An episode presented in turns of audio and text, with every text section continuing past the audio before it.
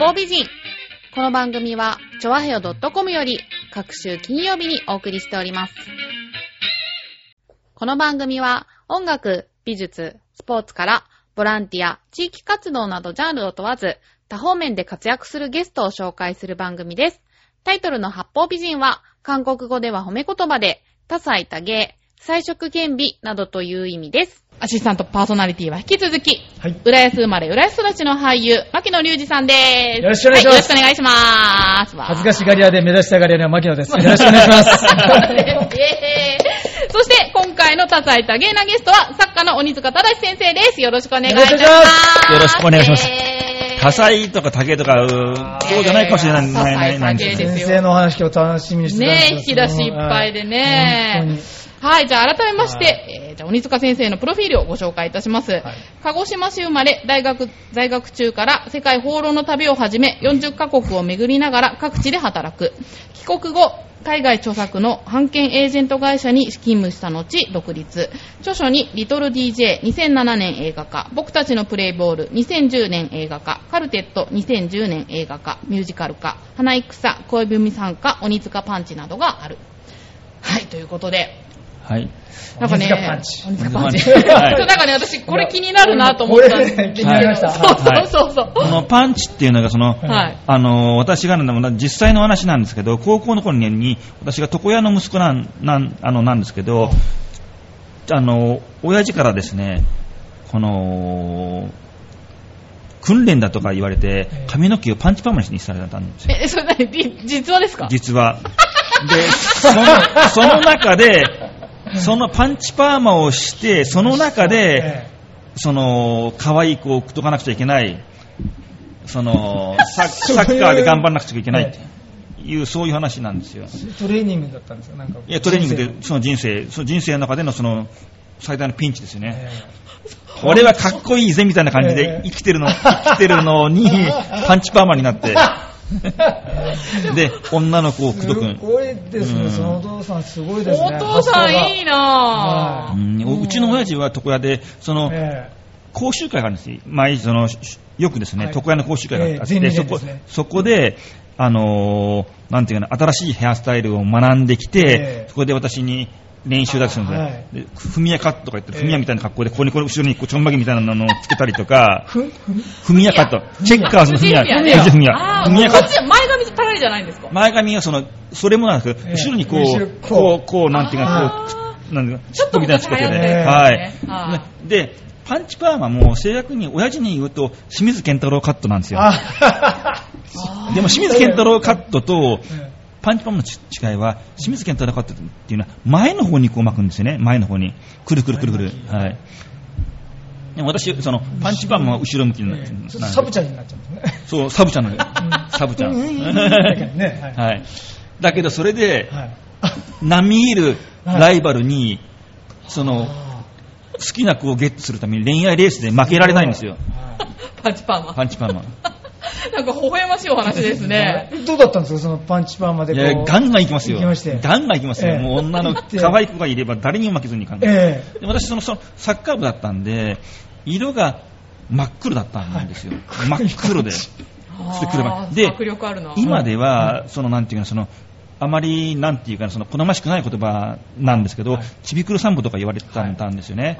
真っ黒で。はいだけど私はその、なんていうかな、その、いや、シミケンカット、清水健太郎カットあって。ー言って、その頃断じて、男児として失恋、失恋レストランって失恋レストラン入っていってて、でも失恋はしないしないんですよ。失。恋失恋したらいけない。失礼したらいけない。で清水健太郎でお泣きをね。清水健太郎をうん。反面教師として、清水健清水太郎の歌を反面教師として、はい。で生きてたわけなんですよ。女の子を口説く。はい、女性を口説く。そういう青春時代でしたね。じゃあ先生の青春が詰まった本とも言えるような。そうなんですよパンチだったんですね。そうなんですよ。で、これをですね、はいやっぱりなんていうか、あのーなんていうの、青春ものが好きな監督がですね、はいあのつい先日映画化したいって言ってきて、今あ映画いいね映画化っていうテレビドラマか映画化にしたいっていうことあで今テレビ局そうなんですかテレビ化か映画化、テレビ化と映画化の話が両方進んでいるんですね。かしこまりました。ねでもそういう話ってなかなかね、あの簡単に進むものなので、じわじわと今進んでます、ね。えそれ言っちゃっていいんですか？いいですよ。いつでもスケジュール開けてきます。大変ですからね。もう親父役であパンチパンもかけますからパンチパンもする。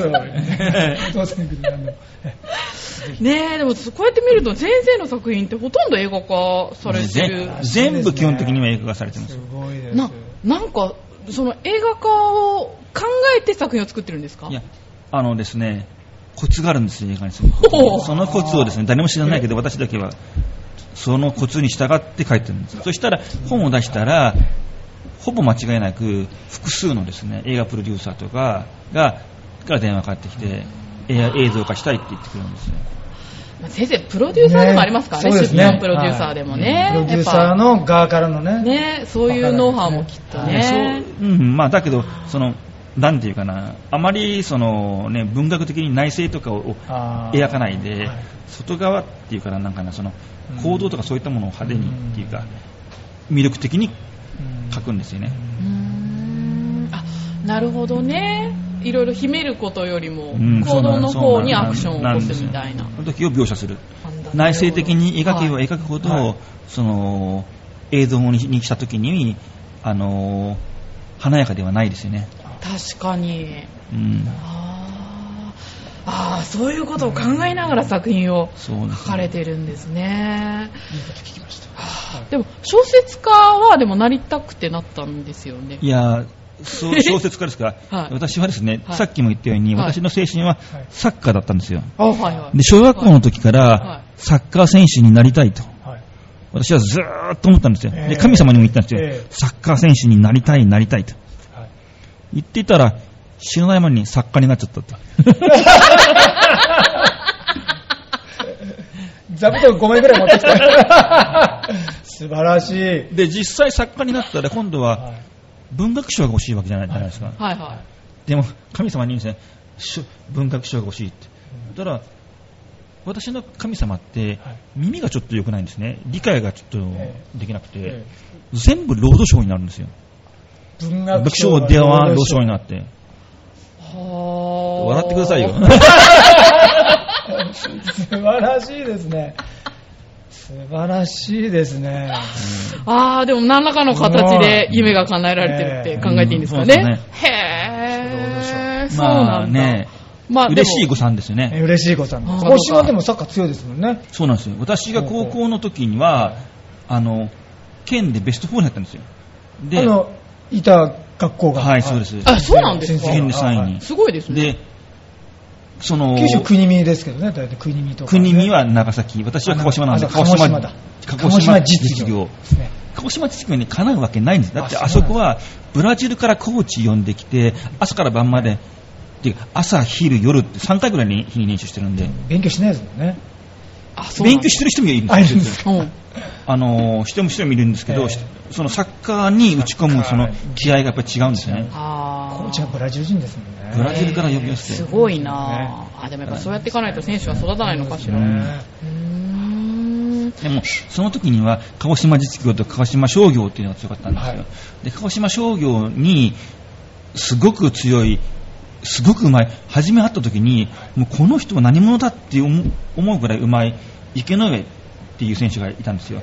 その選手が大初代に行って、日本代表になって、ええあのーフリューゲレスの前身の全日空に入ったんです。そこでずっとレギュラーだったんですよ。で、J リーグに上がっ J リーグになって私と一緒にサッカーをした人が出るって思っていたらその直前にモネールが来てモネールからあのポジション奪われたんですよはいどれだけ J リーグがあのレベル高いかっていうことですよねサッカーも好きなんですね。大好きです。ご自身でもやって、はい。今でも今でもやってます。週に1回か2回は。フットサルですかね今ちょっと書いてあるあー。ねきねいつもはサッカーの選手もいるんですけどね。はい。そうですね。今日はねね、牧野さんもね、サッカーそうですね。はい。サッカはー大好きなんで。はい。一緒に DJ やってますからね。やってますね。背番号11番ね。鬼塚先生のやるときもね、ぜひね。ぜひ、ね、鬼塚先生のあの DJ その DJ やりますんで。え浦安でやってるんですか、先生、サッカーって？えっと、浦安と、その、浦安と南京都区の間に新しくなんてボーリング場があったところに普通場変わったんですよ。わかります？あじゃあ結構洗い。ですか？荒井っていうのかな、あの、浦安市川、市川浦安病院でしたっけ？浦安市川病院ですが、あそこのちょうど裏側にサンボールがあった。ボーリングボーリング場ありました。それが普通場に変わった。室内場になりました。はい。ええ普通場に変わったんですよ、はいそこで、毎週土曜日か日曜日かにやってます、ね。ああ、地元でじゃあ、ちょっとはいやってるんですね。えーあサッカー人口増えてますね。えこれ聞いてみたいですよね。世界を40カ国巡ったっていうね、はいこれちょっとすごいですよね。そうなんです。こういう話してもねええ、多分人は信じないと思うんですけど、ええまあ、本当のことなんですけど、まあ、それを前提にちょっと聞いてほしいんですけど、はいはい私の頃っていうのは、バブル、あの、大学の卒業、卒業期っていうのはバブル時代だったんですよ。で、大学、いや、その、会社訪問に行くだけで、えっと、10万キャッシュもらったんですよ。飛行機代と宿泊代って。えーで鹿児島大学だったんで、鹿児島から飛行機で行ったと嘘をついて、ヒッチハイクで東京まで行くの。それまで2日間、丸2日間かかったの。で、東京に行って、10社ぐらいブワーって受けるんですよ。はい受けて、帰、またヒッチハイクで帰る。泊まるのは友達の家にずっと泊まっていた。ほぼコストゼロ。で、100万入るんですよ。それをなそれを何回も繰り返すんですよ。で、そして、詐欺師ですか？詐欺師。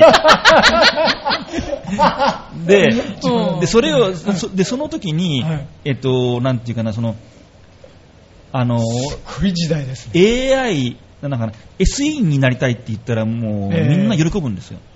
へで AI に興味があるって言ったらさらに喜ぶんですよ。ーうん。そしていろんな会社を受けて、おお金をもらって、え一応その会社に入ろうかなと思ったんですけど、えー入らずに、そのキャッシュを持って、え世界旅行に行ったんです。初めはもう、最初のプランにあったんですか？世界旅行って。いうん、あったって言ってもちょっと犯罪にななりますけど、なななかったですね。なかったってことふっと湧いふっと湧いて。神様のお告げですね。そうできるだけ、その頃っていうのは円が高かったので、えーでもできるだけお金を使わないで、1ドル360円ぐらいですか？いやいや、そんな、そそれそう。そんなプラザ合原ではかなりあったですか？ら、1980 80は87年とかそれぐらいですからね。で、それで、えっと、全部船とかバスとか飛行機は使わないっていうポリシーのもと行ったんですよ。中国に、中国に行くときには鑑真号っていう船で行って、で、ずーっと、鑑真。鑑真号。の鑑真ですか？鑑真号っていう、ええその、船があるんですよ。ええそれに乗って、えっと、中国まで行って、はい中国ってその当時は、えっと、なんていうかな、その、200円ぐらいで1日生活できてたんですよ。へー。ね、中国は人民元、人民元と連民、えもう一つなんていうかな、打艦兵っていうのがあって、外国人が使うお金と中国人あ、分かれてたんですよね、昔。で、中国人のふりして人民服を着て人民兵、中国人か。適当に言葉喋ってれば中国ってものすごい方言があるから、はい。適正に言葉喋ってれば、えー中国のどっか田舎の人って思われてえーあとは必須なんですよね。はい腰が座ってます座ってね。すごいな。中国人になりすます。危ない目にあったこととかなかっいやたんですか危危ない目にはありありますけど、まあ、中国ではあまりないですね。詐欺師ですか？だって、だって中国って、中国から南京に行くのに、ええ。中国人のふりをすれば100円ぐらいでぐらいで来たんだけど、日本人って分かった瞬間に、2000円ぐらい確か確か取られるんですよ。同じところで、同じ。あ全然違うんですよ、えー待遇が。まあまあまあお金が。やってのけたんですか、それ。やってのけました。い人民、人民服を着て。すごいですねパスポートいらないんですね、でも、もしかして。中国人よりも中国人っぽかったんだ。だって、だだって、本物を超えてしまっただって。中国人ももうすでにええダサいって言って着なかっはいた人民服を着ええてええ人民帽をかぶって被って手にはあの毛沢東のええのがモチーフとなった時計を使っ時腕時計を持って これもういないんじゃないですか、中国人でもその時代は。いなかったんですよいない。風格終わってますよずね。ーいその年配の方々60歳ぐらいの人たちがその人民服をちゃんと着着てたんですよあ若い人で人民服着てる人ってほぼいなかったんですねーうん いやー、なんかすごいですね。いろんな才能持ってますよね。映画にしましょう、それ。郷に行っては郷に従いってあるんですけどはいはい、郷に入りすぎたっていう形ですねね。強引ね、言い過ぎた。そしてね、はい。さっきも話したんです。ずーっと中国とか東南アジアずっと回って、はい。タイに行った時に、タイって仏教国じゃあ国じゃない。はで、ふと思ったんですよ。はい。俺もしかしたら悟りを開けるか、開けるかもしれないと思って。ふと思った。タイに、の田舎に行った時に、ブッダの、ね。ブッダの像があるんですよ。ええ。ずーっとそあの、は涅槃の像みたいな。あれ？俺も開けるかも、えあれ悟り開けるかもしれないと思って。開けない、開けない。で、すぐはい。思いつったらそ、ついた即行動。で、ブッダがええ悟りを開いはたい、ブッダガヤに行ったんですよ。はい。インド。インド。うん早速インドに菩提樹の木の下で早いね。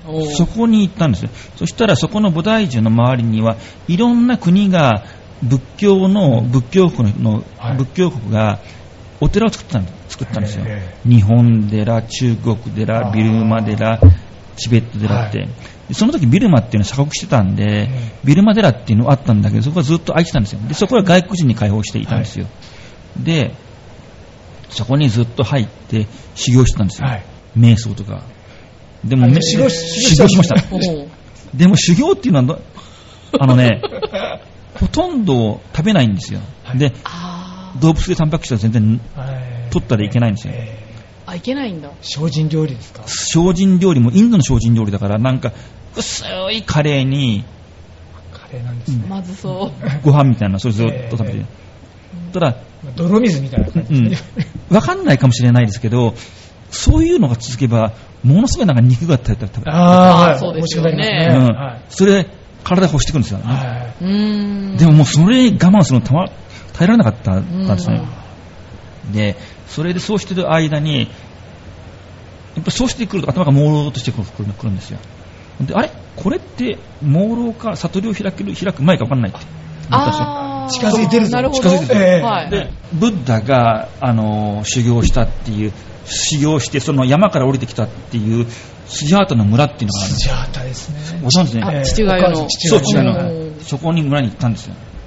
そしたらもう、とんでもない田舎で、えいや、これはすごいぞって。この、すごいのか、すごい貧しい村なのか、よくわからないんですよ。いや、いや、すごすぎちゃって。すごすぎちゃって何がすごいのかわからない。いや、これがす、すその、ある視点から見,、はいから見れば、資本主義の世界とは全く、バブルの日本から見たら全く貧しい国なんだけど、えその違う目で見たら、これこそ、無我の教師っていうえか、だったんですね。はいそこに行ってすごい。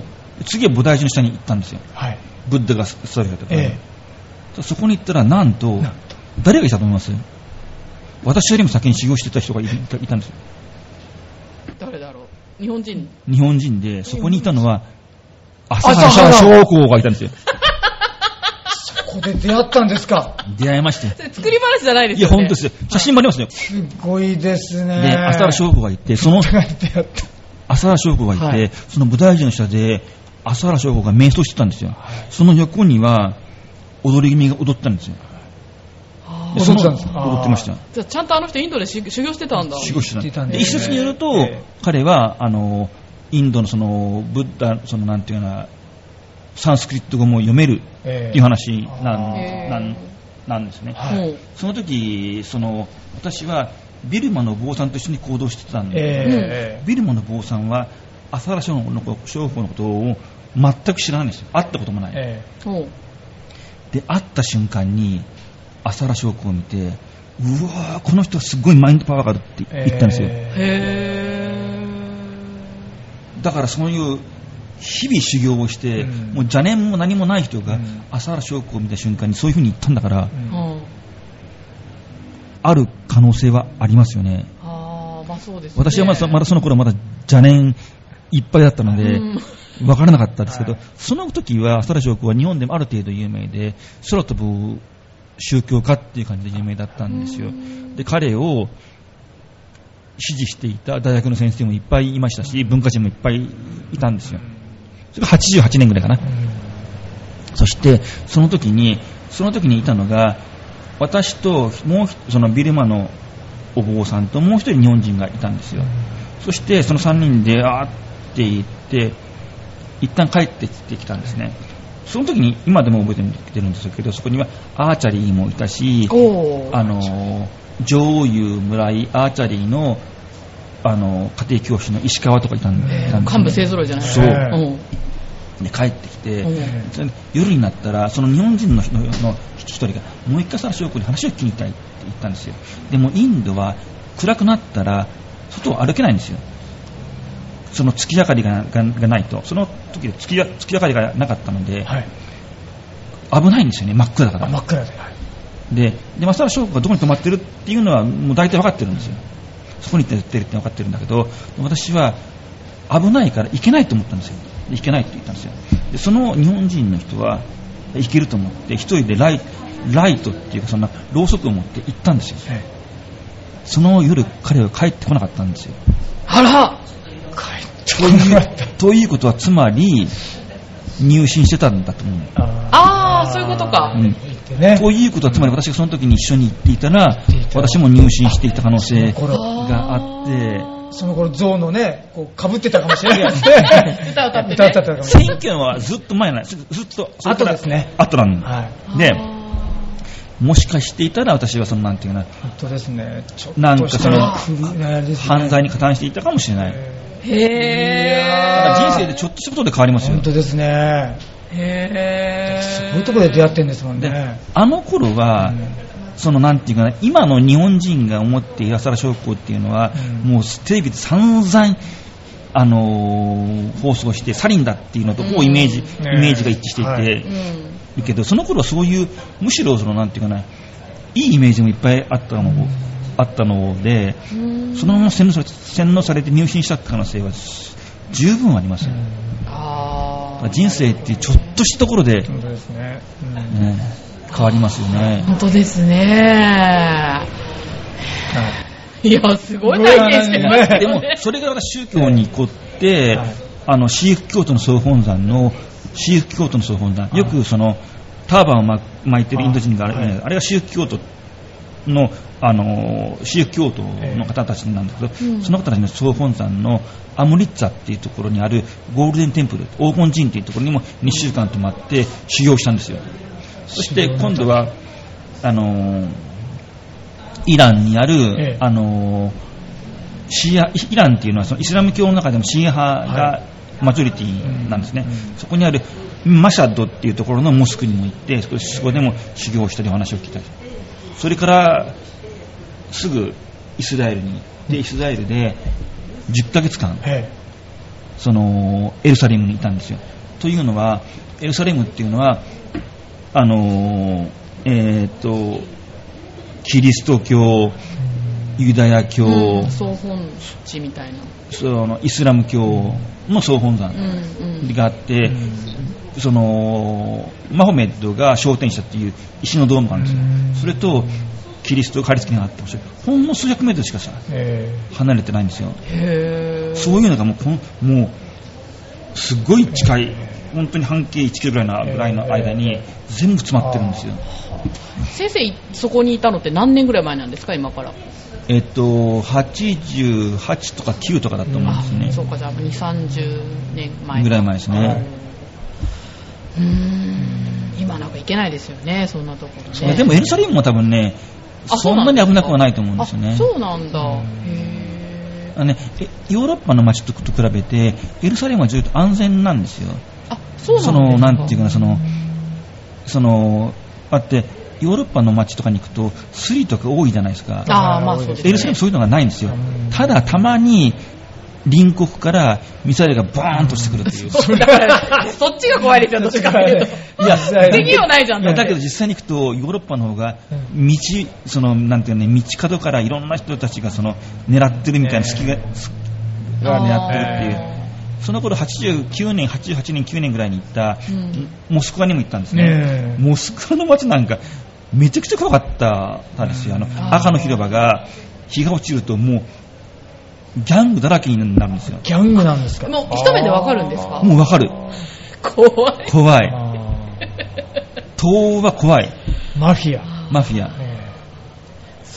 時代だと余計ね、怖いだからまあちょっと。その国自体が混乱あのしてるんうん。で、それに乗じて、いろんな人たちがそのがなんで金を盗む金を盗むとかなんかそういった人がいっぱい来るんで、え怖い、だからそういう比べればイスエルサレムっていうのは、あちこちでその軍人が銃を持ったりするんで、うん。ーアンドロポフ書記長の頃ですか？いやいやその頃は、あのあれ、あのゴルバチョフですあ、ね。ゴルバチョフですか。ゴルバチョフが、あれ、ゴルバチョフが、あのーちょうどなんていうかな、その、ペレストロイカ。あのそうですね、ペーストロイカが始まって、ベルリンの壁をぶち壊そうとするようなところなんで、ちょうどエルサレムにいた時に、ええ。その頃ちょうど、そのペレストロイカが始まってうん、ロシア系のユダヤ人がどんどん入ってきた頃なんなんですよ。ですから、あのーあのーイスイスラエルでは、なんていうかな、その、お店の前にはロシア語がたまにはこう例えば貼ってあったんですね、うん。オープンとかクローズとかそういったね、いや、すごごいですね。いででうん。私が、あのーユダヤ人っていうのは本当に頑張る人たちで、彼らええ。彼らが、あの、私に話しかけて、はその私はユダヤ人の元で働いてたんですけど、うん。あの、あそこら辺近辺って周りをイスラム教徒の国に囲まれてるんですよ。いやそのイスラム教でイスライスラム教の国っていうのはシリアにしろ、ジョルダンにしろ、サウジアラビアにしろ、そのタルム、すみません、えっ、と、コーラ、すみません、コーランという経典がそのまま国の法律なんですよ。行動規範と、あのー聖典っていうか、その、が一緒なんですようん。でも、エルサレムは一応せん、いや、イスラエルは一応先進国なので、彼らの行動規範であるタルムードと政治は別なんですよ。正規を分離なんですよ。でも行動規範であるタルムードには、エビとかカニとか食っていけない。だけど、それは法律では禁止されてないんですね。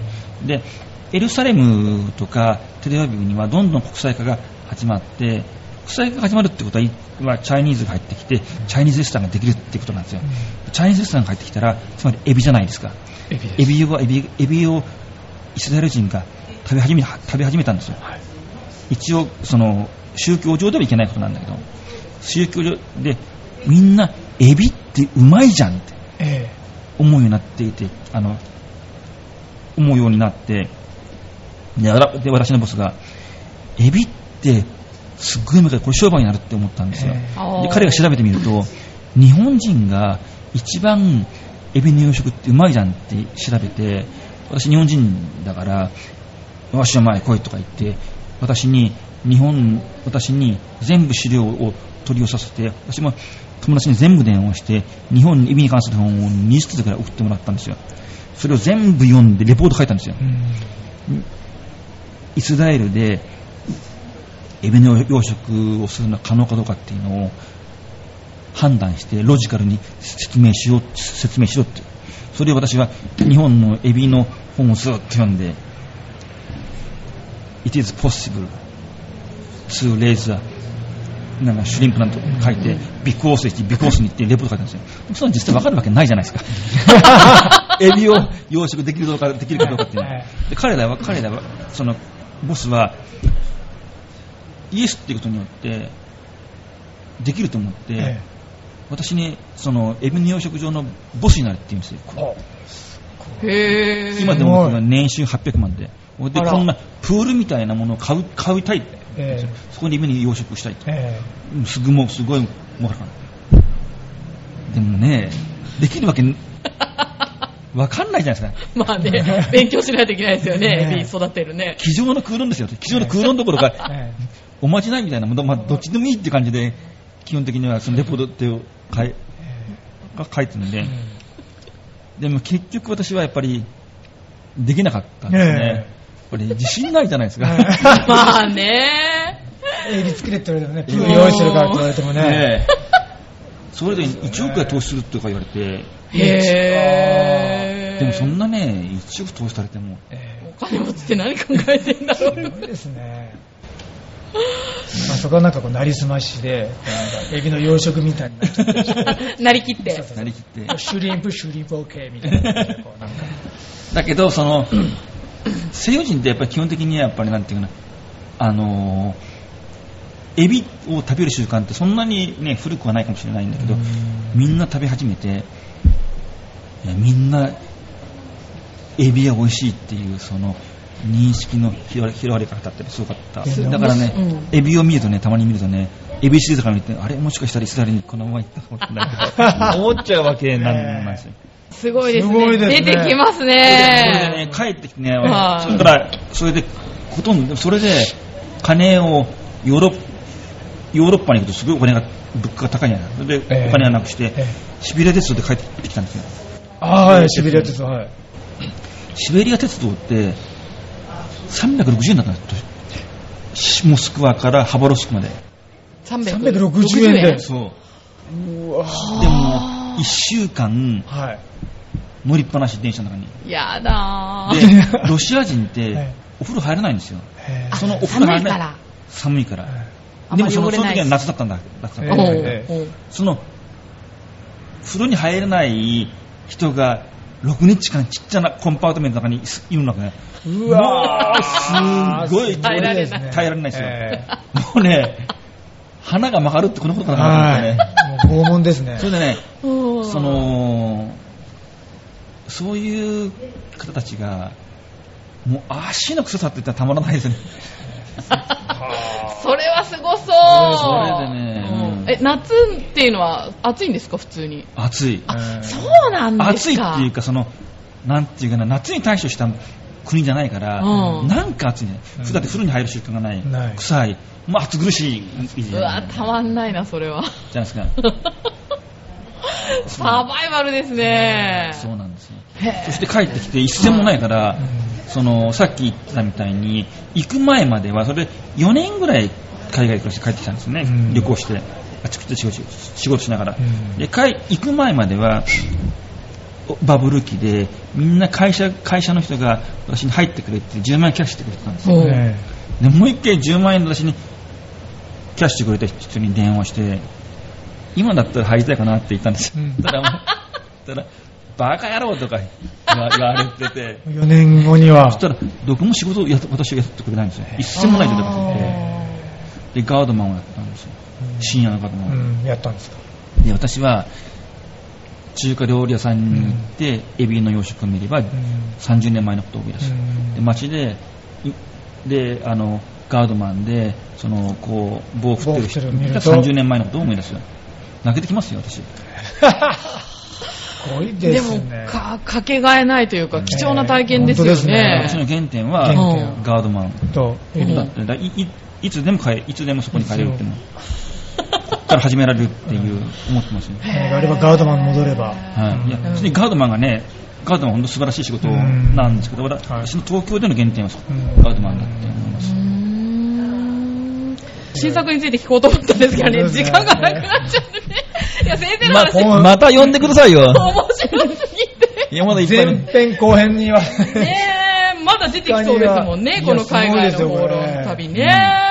40カ国ですからね。そうなんです30分にはここ締めないといけない。んで、あと、あと4分あるので、よ。くじゃあ、なんか、よななんか、牧野さんありますか？先生の質問があれば、もし、せっかくなんあでね。僕はやっぱ真のロマンチストについてお聞きしたかったんです本当は今日は先生先生こそロマンチストだなと思ってたので、はい。まあこういうね本とかはい。上がれて、なんかもうロマン本チスト書くときって。あれなんですよ。うんタイムマシンみたいですよ。私はこの、なんていうかその一作一作あの書くごとに、えその世界に没頭していくんですよ、うん。3年前にあの花戦っていう本を書いたんですけど、はい。それはあの戦国時代の話なんなんです、それを書いている時は、もうタイムスリップするんですよ。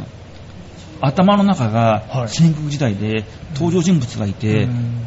い池坊先行利休秀吉、うん。前田利家、うんそこの中に自分が入っていってその中の会話を聞いてるんですよその場にいて。本当嘘かと思うかもしれないけど、うん。頭の中は戦国時代なんですそれがものすごいエクスタシーなんですよ。そこに行くとなかなか帰れないんですよ。えタイムマシンなんてあると思えないじゃないですか、えうん、まあ、まあわかんないですけど、ね。でも実際あるんですよ。頭の中がもうそれだから、も戦国時代だから、うそういうことなんだ。うんでも作家さんとかってそういう感じなのかな？でも想像力がねもうねえもうそれ頭の中がもう戦国時代ですよ何が今なのか分からなくなっちゃうね、結構、そう本当じゃあ物語と現実の区別つかなくなっちゃったりとか。いや本当そうですよ。えさっきの話は本当ですよね。さっきのちょっとえ気がつけばもう、じあれですよね。え？チャ、チャイナ服着てますもんね、気がついたらもう。誰ですか？あ、地味服ね。地味服ね。地味。服えちょっと本の映画化の話とかでもいいですかね、キャストが魅力的だっていうことがね、あの、はい。ネットにも書かれてたんですけど、はい。撮影先生実際ご覧になって、どんな感じでしたか、はい、これはですね、あの、猟奇的な彼女、ええ。ラブストーリー、僕の彼女を紹介します。ん。僕の彼女はサイボーグの、白ジオン監督、監督になっ監督で撮影した映画なんですよ。この原案も実を言うと、角ジオン監督なんですけど、それを私が小説化したって原作として出したんですね。で、この主役がですね、いたずらなキスの主ので、えっと出演をした古川祐樹君。古川祐樹君っていうのは実はすごくて今でもなあの何でしょう月月9の僕のお坊さんあはい。で出てた。あー、5時から9時だ。あ、あそうそうそうそうはいうん。石原さとみさんのね。との相手役だったらしい。あすごい。すみません見てないんですけど。うん。で、えっと、彼がですねいたずらなキスすごい大ブレイクして、はい。中国でものすごい人気があってへー。16万人のフォロワーがツイッターのフォロワーがいるらしいんですへねー。それくらい中国で人気があって、日本でもすごい人気が日本でこれから行くんじゃないかと、はい。いうことであじゃあ実際お会いしたんですか？主役のはい。古川、君もうどうでした？やっぱり私と住む世界が違いますよね。いや、いつもですね、私、映画、映画のさ、私の作品って、本当にね、かたびたび映画、映画化ににあのなるんですけど、はい。映画の現場に行くと、2種類の人間がいるんですよ。ブルーカラーの人間とホワイトカラーの人間。まあ、つまりその、労働者と、その、労働者じゃないんだけど、その、その人間。それがクワークのって言いますよね。うん。で、その俳優がホワイトカラー、もういもう全然違う人種なんです。で、監督以下、制作家はブルーワーカーっていうか、あの一生懸命こう、汚いし、汚い、ね肉体労働もやるみたいな。ジーンズにはい。T シャツでえ、えもう何、ちょこちょこ仕事をしているっていう、うんその中でも特に古川君は入ってくると、もう光っ光ってって、なんていうかな。オーラがオーラっていうかもう美しくて、うん。もうみんなが汗かいてる中を、うん。古川君が歩くともうなんか場面、その状況がガラッて変わるんですよ。へで、ー。そうなんですよ。すごい楽しみですね。はいそんな古川祐希君が。韓国で撮影だった。いやいや、日本う日本だ北海道です。いやあ、東京と北海道です。あそうですか。いずれ韓国とか中国でも。あの、多分来年中にええ日本、韓国、中国でお公開するらしいんですよ。またブレイクしそうですねはい今、中国のあの市場はすごくて、日本っていうのは、こういう映画っていうのは、オープニングが200スクリーンぐらいなん,、ええなんなんですよね。はい。でも中国で、カクジヨン監督の前の作品は、オープニングが2万スクリーンって言うんですよ。こういう規模が違いますね。だから100倍ぐらい規模が違う。えー英語、英語、あの中国人映画好きだしね。映画好きだしうん、人口が10倍だし、えうんー相当な人が見るんですね。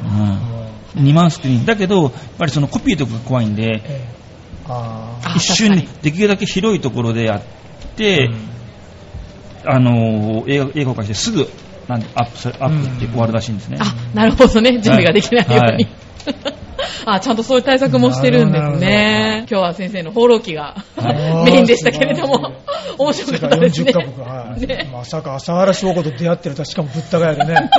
驚きですね。だけど、浅パンチマーパーマでもびっくりしましたけどもね。そうですよね。すごい引き出しどんだけあるんだみたい作家ってすごいですね。本当すごいですまた呼んでくださいよ。はい、ぜひ、ええじゃあ、風の色は、えっ、と、アマゾンとかでも購入できるということで、はいもちろんですはい。はい。なんで、調和表のホームページにもリンクしておきますのでね。図書館でも置いてるんですよね。あ、置いてるのかな？じゃあ、注文しておきますね。あまだはいリクエストします。はい。はい、じゃあ興味のある方はね、はい。ぜひアクセスしていただけたらと思います。はということで、そろそろお別れのお時間がやってまいりました。お相手は私、めぐみと、本日のアシスタントパーソナリティで、ホワイトカラーの牧野隆二と、そしてゲストは、ブルーカラーの鬼塚です。ありがとうございました。